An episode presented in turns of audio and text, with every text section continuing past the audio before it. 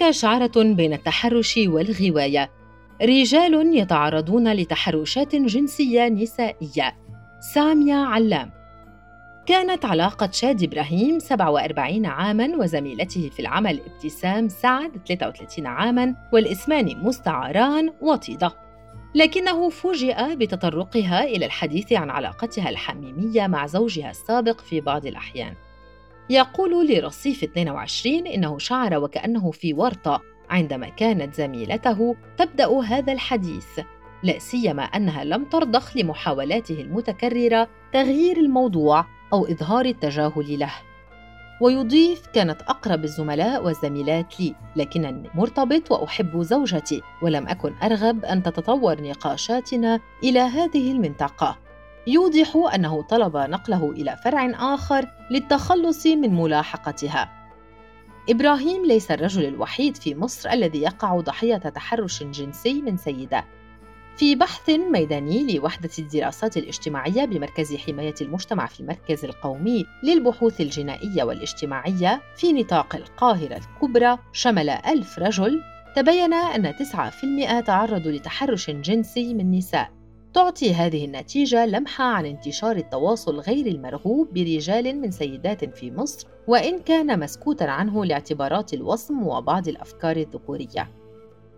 محمود البنهاوي 33 عاماً صحافي قال إنه تعرض للتحرش من فتيات وسيدات في مرات عديدة. كان الشاهد بينها وجود حبيبته التي أصبحت لاحقاً زوجته وتابع عندما كنت أخرج معها تكرر أن أجد الفتيات يتحرشن بي لفظياً مع نظرات غير مريحة. واحدة تقول يخرب بيت جمال عينيك وأخرى تخاطب حبيبتي ما تجيبي لفة وهكذا.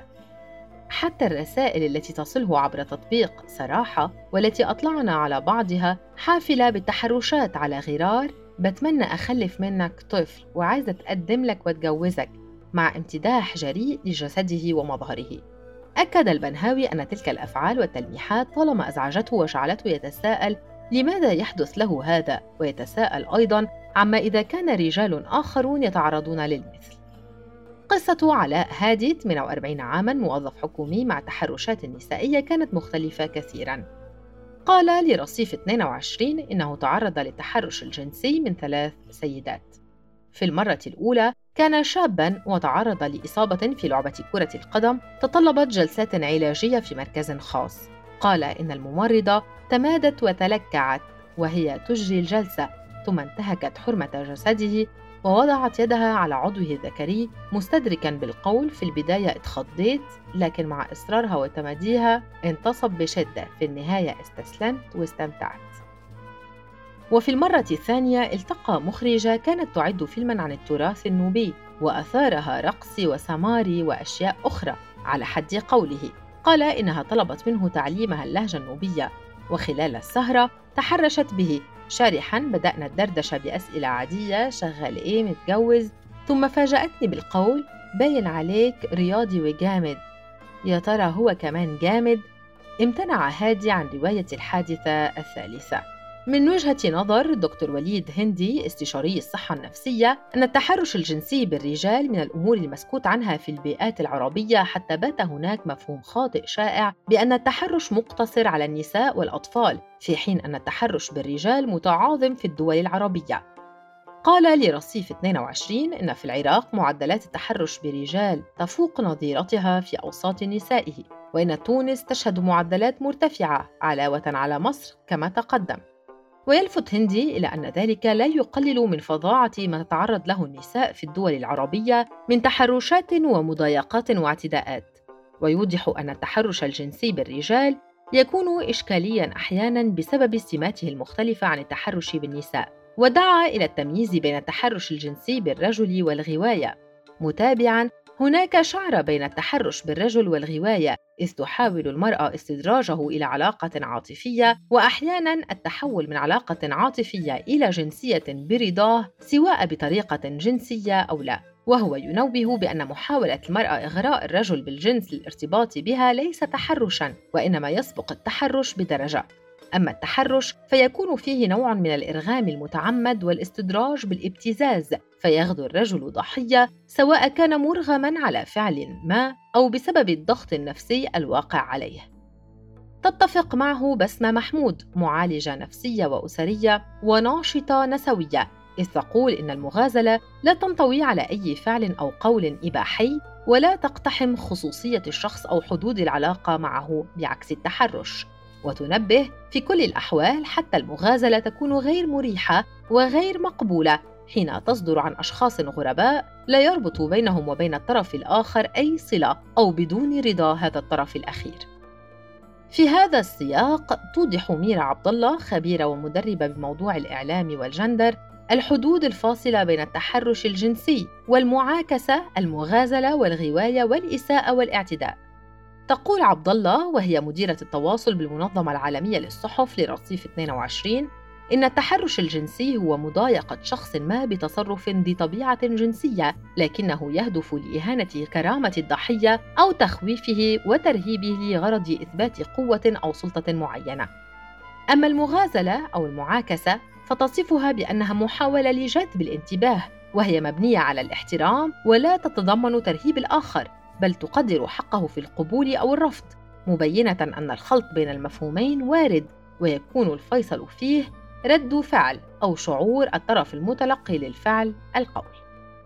وتضرب لذلك مثالا توضيحيا إذا دعا مدير موظفته للعشاء إذا كان هناك علاقة شخصية مسبقة تكون مغازلة أو تعبيرا عاديا عن الصداقة. وإذا لم تكن هناك علاقة تسمح بذلك يكون الفعل تحرشا لا سيما إذا شعر الموظف أو الموظفة بالضغط للقبول.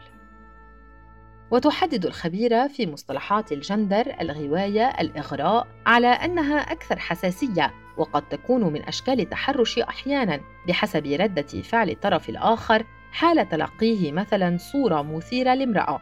إذا شعر بضغط أو تهديد يكون تحرشا. وتوضح ممكن نظرة أعتبرها تحرشا أو مغازلة.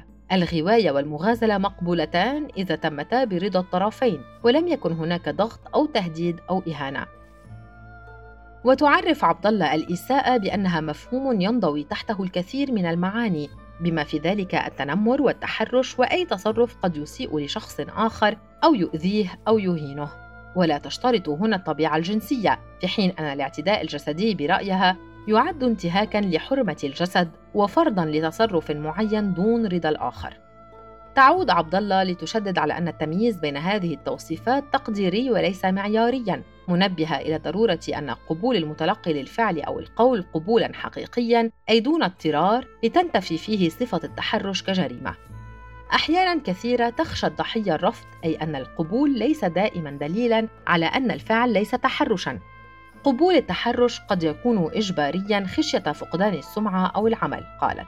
وتقول عبد الله إن التقليل من خطورة التحرش بالرجل كجريمة وتحويله إلى مادة للسخرية أو الخلط بينه وبين المغازلة عادة ما يصدر عن رجال بالنظر إلى أن الرجل صاحب السلطة العليا في المجتمعات الذكورية مشيرة إلى أن الرجال المثليين جنسيا أو العابرين هم الأكثر تضرراً من ظاهرة التحرش الجنسي وبخاصة من رجال غيريين لأن الرجل الغيري الذكوري بصير بده يفرض سلطة على أي رجل لا يشبهه.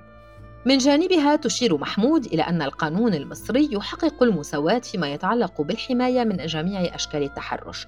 المادة 306 مكرر ألف تتحدث عن عقوبة كل من تعرض للغير دون تحديد جنسه رجلا كان أو امرأة كما لم تحدد جنس الجاني. وتلفت المعالجة النفسية إلى وجود فرق مهم بين تحرش الرجل بامرأة وتحرش امرأة برجل. قائلة نادرا ما تتحرش المرأة برجل لا تربطها به معرفة سابقة. الأغلب أن تتحرش بشخص تعرفه ويعرفها جيدا ولو عبر مواقع التواصل الاجتماعي.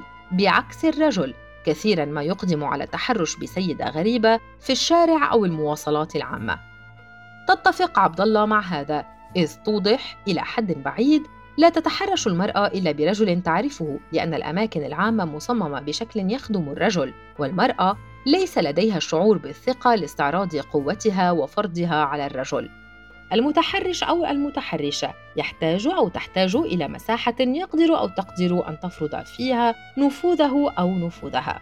فرق آخر يشير إليه هندي وهو أن الطرف الواقع عليه التحرش في حالة الرجل لا يكون الأضعف جسدياً، ما يجعل الطرف المتحرش يعتمد أساليب مختلفة لإرغام ضحيته بعيداً مثلاً عن أساليب التحرش بالنساء كالنظرة المتفحصة. ومن الأساليب التي ذكرها التحرش اللفظي والتهديد والتوريط بتسجيل أو صورة لابتزازه والنكات الجنسية أو المزاح الخارج والتقرب الجسدي غير المرغوب في الأماكن المنعزلة وإبداء تعليقات جنسية على مظهر الرجل ومشاركته محتوى جنسياً. ومن الأساليب الأخرى التي يعتمدها العديد من السيدات في التحرش بالرجال بحسب هندي إطلاق الشائعات حول سلوكه الجنسي. على سبيل المثال أنا سمعت إنك ملكش في السكس.